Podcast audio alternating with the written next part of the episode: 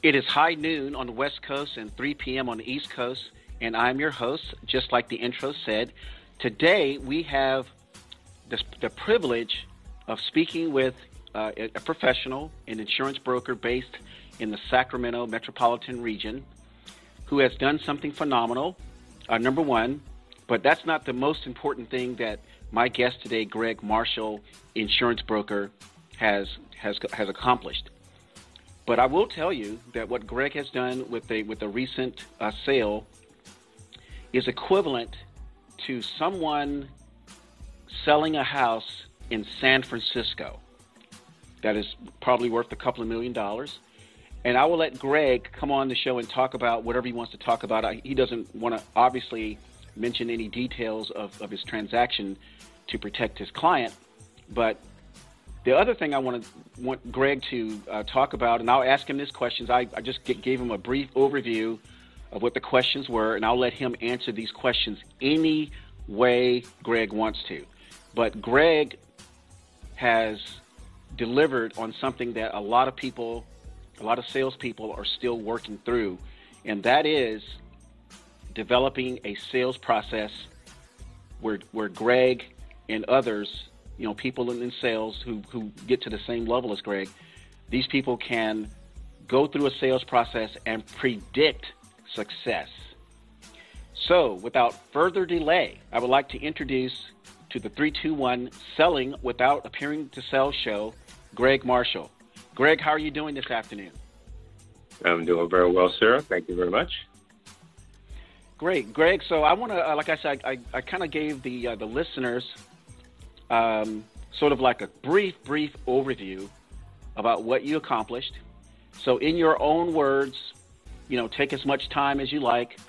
What happened over the last probably three to four months in your business? Well, it has actually everything's kind of unfolded because I've been doing this for several years, and of course with your trainings it's just been a process, and the process. I'll just we'll just jump kind of right to the deal, uh, to the uh, the uh, the case that I just uh, completed, and that's now this has been going on. This has been over the course of two and a half years, maybe even three years, building the relationship. Now I didn't know them, and so as a friend, you have to be able to separate your friendship from when you're in business. And yep. but they knew I was in in this profession, and but I never talked to them really about what I do. It wasn't until I'll just kind of jump to the chase. They it was they eventually got divorced, and I knew that divorce was probably, and they knew their divorce was pending, and so the when they were separated, there was a lot of questions she had in particular about what to do with you know about with money because no one really teaches you about money, and certainly in their relationship that really wasn't discussed. He pretty much took care of most of the of the money so just during that process, was really about me educating her, and I knew both of them. You know how it is on divorce; you like both, but you know, you got to take sides, if you will. And so she did not really know much about the process. He did all the investing, although she took care of a lot of the household bills and so forth. But he took care of a lot of the investing and all the other, and a lot of the business details that they were in, and on all the real estate that they owned. So it really wasn't. She didn't really know a lot. So when when a divorce happens, of course, you're on, you're on your own. so I knew that was going to be a factor. So part of what happened when I started the relationship early on uh, with the, the, business relationship was the just ed, just educating. Education was really the important thing, and uh, just but, but not being salesy. I didn't even say I didn't mention anything about selling or buying anything or anything like that. Just basic uh, offering, uh, you know, just kind of that that element of, of kind of predicting or uh, kind of preparing her for the future of what to kind of expect. And so I'll mm-hmm. just kind of fast forward a little bit more here. Let's say uh, to, to the divorce, which happened August of last year. That was the official uh, day of their departure officially. And so now she's really kind of stressing because, you know, there's a lot of things going on. Now she solely responsible for all her bills. She's responsible for the rest of her future. So she's. I'll, I will. I will volunteer her name, her age, but I'm of course volunteer her name.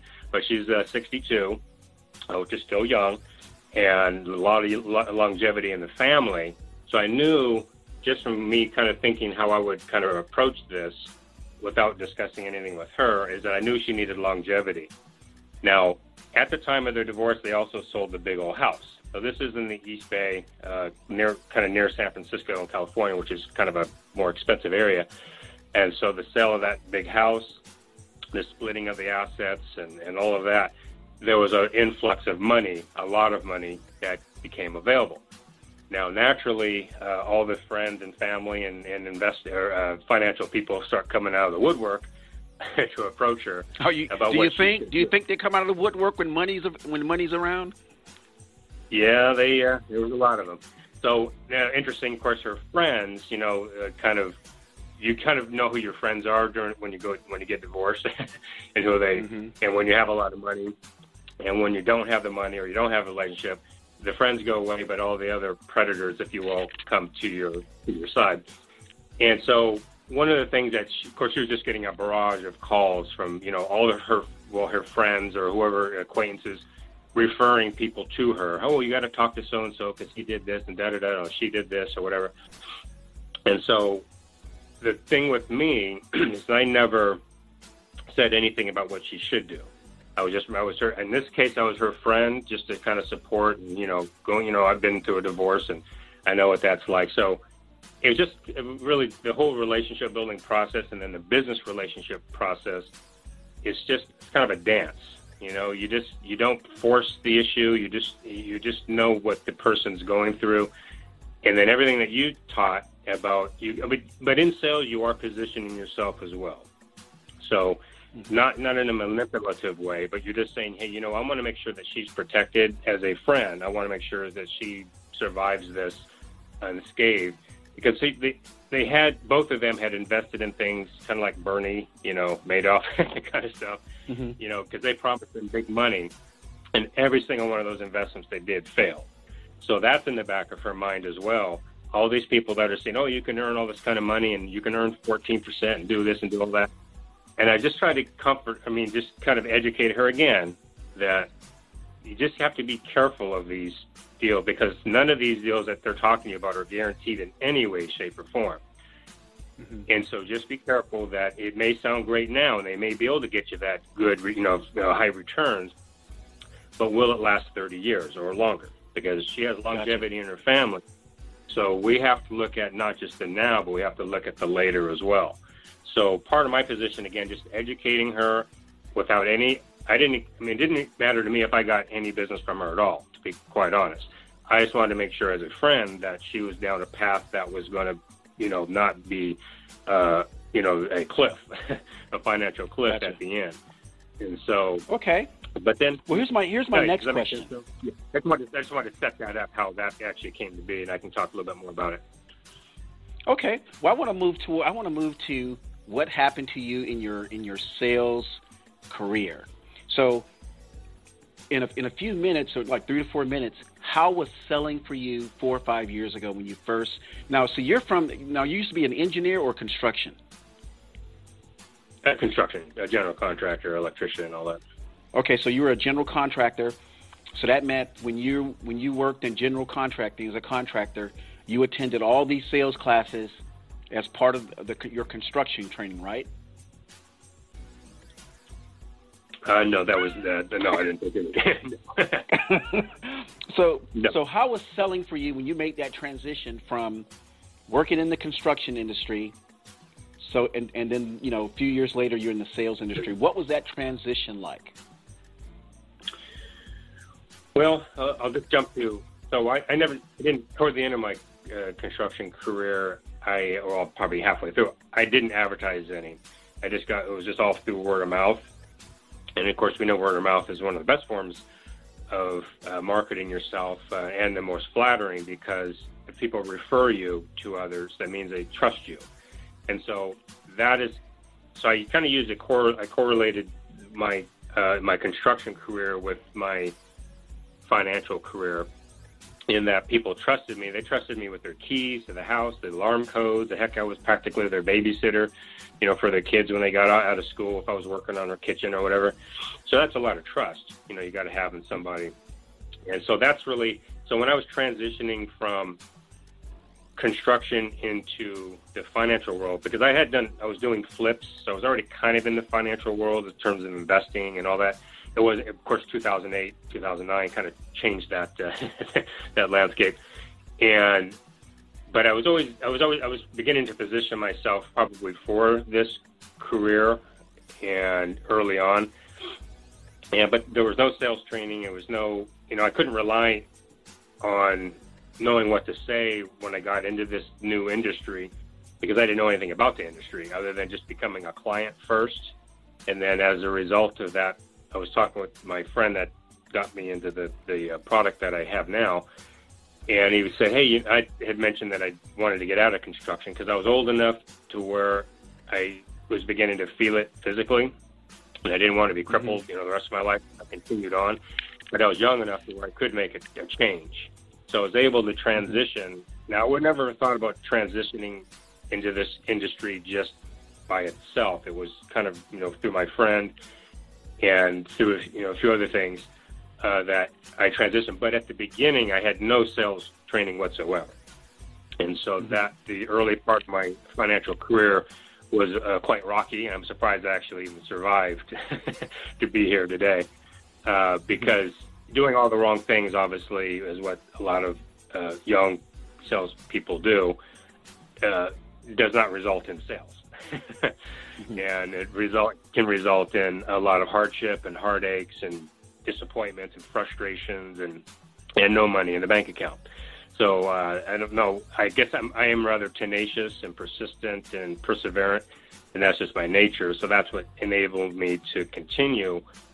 But with when you of course, when we started our training and realizing, wow, there's there is actually a system and a procedure and a process to to uh, sales and to you know still build relationships because I was I still had the relationship building thing even when I was in construction, but that did not parlay or trans you know laid into sales or money you know from uh, getting into this industry. So that is what. Uh, so that transition was a little rocky, uh, just because uh, you know now there's no money coming in, and so and, and what construction when you're working by yourself at this point. I did have a business and a business partner and all that early on, but that fell apart. When I'm not working, I wasn't getting paid, and so that was not a good uh, not a good concept. And so with transitioning, you know, when I'm not getting paid in the uh, financial end either side that was a little rocky. So really, by necessity, by survival, I needed to do to learn these skills in order to be effective at not only making money but also helping the client. And then also helping the client is the number one thing because the more people you help and help them, you know, throughout the whole process, uh, the more referrals you're likely to to get. Okay, okay. Well, here's my here's my next question, and you know, I, I totally understand. I, I think there's like a stat that says uh, for sales that it takes 10 months of continuous sort of indoctrination. I like, I like to use that word indoctrination for a salesperson to be up and running. Um, so here's my next question. What, what parts of selling that you can identify today that you had uh, some performance challenges in the early beginning working in sales? What what what can you identify as like this like the top three things that you can identify where you can say today, man, if I would have had this part right, you know, three, four, five years ago, I would have been further ahead. Yes, indeed. So talking too much. Uh, when I'm working in my, when I was in construction working myself, I didn't have to worry about talking to my, you know, anyone because I just did the work. So, but when mm-hmm. I was, and I knew what I was doing, I knew all the technical stuff and all the tools, how to use it. So the tools I was learning in the financial world, you know, there's a learning curve. And, but the problem was, is I, I felt, felt that the more I knew and the more I said, the more, you know, impressive it would be. And the more likely somebody said, wow, this guy really knows what he's talking about. And I'm, yeah, I'm to buy it. Uh, no, it was not the case. Uh, so talking too much, uh, was the big thing. Still is. I mean, I still have to keep.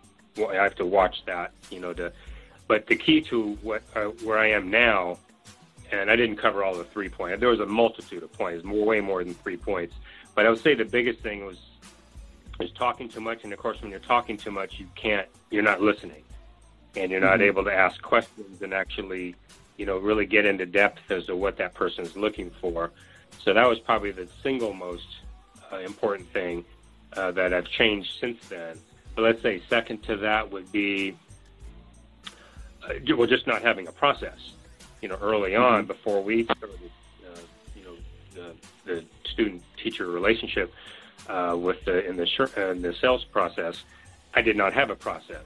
So not to mention talking too much, and not really even even if I wasn't talking, I didn't really know what I was doing, what direction to go, and and and and, and also you know objection handling that type of thing. When people say things, you got to get into a little more depth as to what they say instead of taking it on the surface and say, "Oh, okay, well, thank you, uh, thank you for your time," or you know, kind of giving up, if you will. And so those are probably the top three. Uh, and so now is uh, remarkably different because I do have a process. I talk less and ask way more questions and listen. So, so let me ask you a question, or a follow-up question. Let's say you're out, you're meeting with somebody, you're meeting with the prospect. Because I, I always say they're not a client until they, until they agree to do business with you. What type of emotions that did you or your client, or like your client and yourself, what type of emotions or what goes through your head when you meet with the client and you don't have a process? What kind of things did you experience? well, anxiety for one, because you, I mean, obviously at that point you're you are desperate because you do need money, so there is that element that you you know we can't deny. But I think you know, but people can sense that desperation, and even though even though my motivation really wasn't just the sale, it was still to do right for the, the client. Mm-hmm. But because I wasn't doing right for the client, because I didn't know what the client wanted or needed, mm-hmm. and and I didn't necessarily have the skill sets to really know what you know the best option or solution was for them, that created frustration because and anguish and more anxiety because if, if I didn't that's a lot sale, that's a lot of adjectives. yeah, yeah, exactly. If I didn't get the sale, that was not going to be good because I, you know, what do you, what do you, you can't pay rent and you know or mortgage with you know a hope and a promise. Uh, so that's in the back of your mind, which it really shouldn't be because it is clouding your effectiveness for the client, customer. And so that's really the outcome is that it was just going into it without any confidence that I was going to do the right thing for the client, but also the confidence in knowing that probably I may not, if I don't, if this doesn't go through, I'm not going to get paid. Uh, mm-hmm. You know, and so, so it was really just the the, the fear factor uh, and the desperation factor that having to, you know, you have to make this deal happen, and whatever it costs. But, but then at the same time, I'm doing all the wrong things, which I was sabotaging my own my own uh, results. Ouch! Ouch! That's that's yeah. that's a that's a great word to describe what happens when you don't have a like a set way of doing business.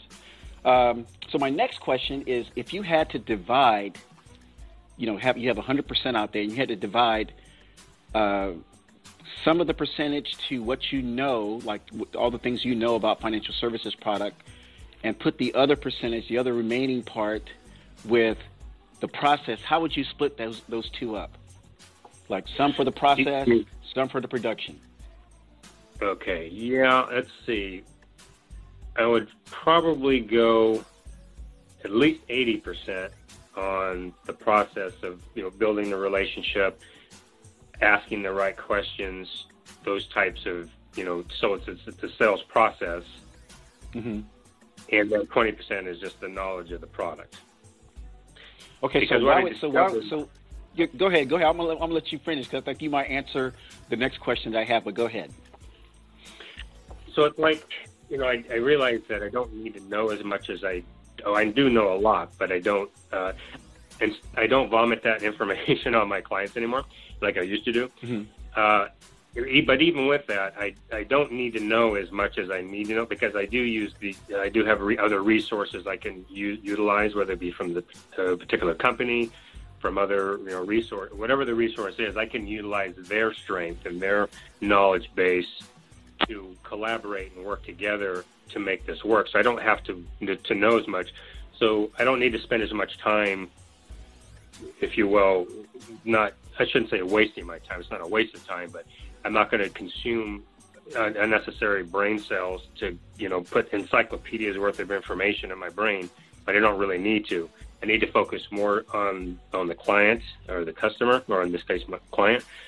And so that's that's the shift. I'm shifting more, and probably even maybe more than 80% on just the client, really getting to know them, understanding what their need is, and the only way you can do that is ask more questions and really get mm-hmm. and start kind of you know layering and, and or I should say peeling back the layers of the onion, if you will, to get into really what it is they're looking for. Because they because mm-hmm. most time the clients will tell you exactly what they're looking for if you ask them, uh, but mm-hmm. on the surface, the words they use you may not necessarily get it that, but when you get into the emotional part of it, and you know, it's talking about their family, talking about this or that, what's really you know what's their pain point, if you will, uh, and they tell you what they're paying for, not me asking for it. That's when you start getting into really what they need. So if you, if I hadn't done that, I would be in a, I'd go in a completely different direction, and that's not really the direction they needed to go because that's not really what they were feeling, which is the, you know, mm-hmm. maybe the opposite direction. And so I would say 80, 90 percent, uh, you know, on just the relationship building, and then really 10, no more than 20 percent on just the, the product knowledge. Is that what you're asking me? Yeah. So, so let me ask you this, this other counter question: before you before you had a system of selling, what happened when you put eighty percent of the time in product knowledge and twenty percent of the time in uh, building that relationship, building that rapport? What happened two, three, four, five years ago when the numbers were flipped? Yeah. Well, I was smart and broke. yeah pretty much sums it up. Smart and broke. Literally, that's literally. I, can, I don't have to say anything more to that. That's literally the result. And, and then, but the but it's not about focusing on me. It's but also my the, my clients that I had uh, or didn't have actually turned out to be they didn't benefit from what they could and should have benefited from as well because mm-hmm. uh, know, they may have gone they may have gone to somebody else and hopefully took care of that but since I really, yeah, so he wasn't really educating them enough to where they did, you know. Mm-hmm. So the bottom line is, is they didn't all. The client also, I failed the client. Really, is what it comes down to. And so mm-hmm. the advantages, the benefits that they could have had if I had actually done it, you know, the correct way, they would have been in something that they would be able to benefit from, you know, today. In fact, uh, but because that didn't not did not materialize, at least not with me, uh, they may be in the same position as they were before, which you know could hurt them later if they weren't in a you know in a place where they you know had that protection or you know whatever it is that they were benefiting from. Does that make sense? Yeah, yeah. I got two more questions. One is kind of related to that. So, would you say, and I've heard this before, but I'm gonna, I'm gonna get your opinion on it. Would you say that when you met with people, and let's say you were you were working in an 80% product knowledge mode, 20% uh, build a relationship mode, do you think that you may have helped the next salesperson close the deal if they came in with yeah. a if they yeah. came in with the with the better sales system, sales process, more uh, client uh, or prospect fo- focus? Yep, I uh, I did the machete work in the jungle or the bulldozer work, pave, get all the, the dirty work out uh, done for them, and then they just uh, just kind of strolled behind and and took care of it. Yeah, no, without yeah. question. Which yeah, is good. That I'm glad. I mean, they're able to benefit them. I feel better that at least they got the client got benefited. I mean, it may not have been for me. That's fine, but as long as they got benefited. But if but then that the person coming behind me may not have offered the same benefits that I would have had access to, which would have been bad because then they the client's still not really benefiting as well as they could have. Okay, so, so now I got another yeah. follow up question. and yeah. so confirm this if you can. Would you say that sometimes the person with the better, uh, the, the salesperson with the with the better salesperson process or client relationship building skills, and and, and an inferior product would do better than someone that had the more superior product but had a crummy relationship uh, uh, process?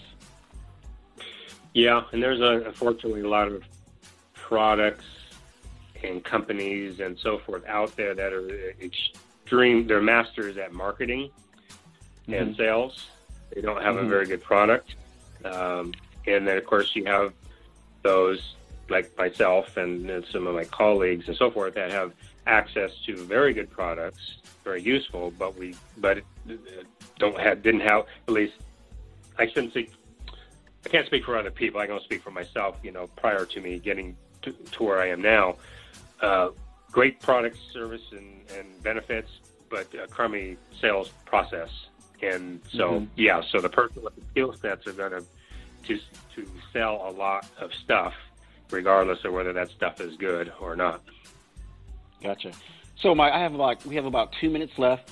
I want to ask you this one question, this is going to be one that will, will, will, gosh, I think relax you and just prepare you for the future. So, how do you feel now about your business moving forward? Very confident. Confident, yeah. So the, the knowledge, and I still acquire now. I'm still studying like you wouldn't believe, but I don't. I don't. But I do that for my confidence level, especially as I get into the higher net worth market uh, and it creates my and my competency increases and my attitude. I go in with the air of, you know, let's make this thing happen. You know, I already I'm going to know what they're going to need because I'm going to ask all the right questions. You don't care how much money you have, you still have your that emotional tie to things. And mm-hmm. so with that, I can go in very confidently, especially the the the, uh, the um, what I'm working on now with the high net uh, individuals, uh, high net worth individuals they're just like everybody else. They just make a lot of money. So I have to take right. them off that pedestal and not make you know revere them like they're, they're gods and goddesses.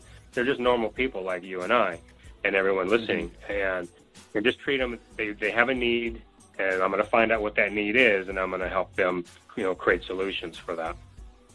Okay, so here's another question for you. Um, since you are, I think you do have a, a hiring component in your business, I know you hire you sometimes you hire people. Do you think having a a process for selling also that also applies to when you're you're hiring people? Do you think there's a process for hiring as well as a process for selling? Yes, absolutely.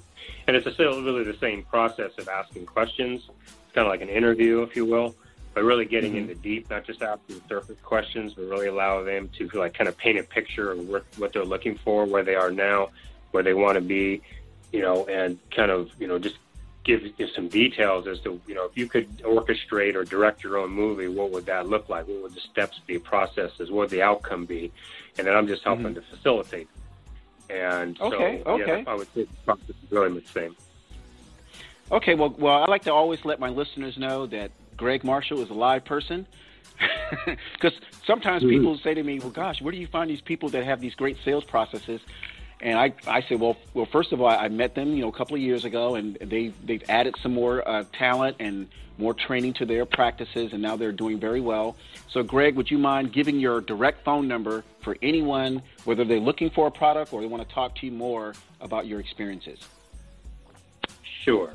The area code nine one six 533 3999, extension 3. I can All say righty. that again. Nine, you want me one more time? Yeah. Yeah, 916 533 3999, extension 3. All right, Greg, I want to thank you for being on the show, and uh, thanks for all the information, and make it a great day.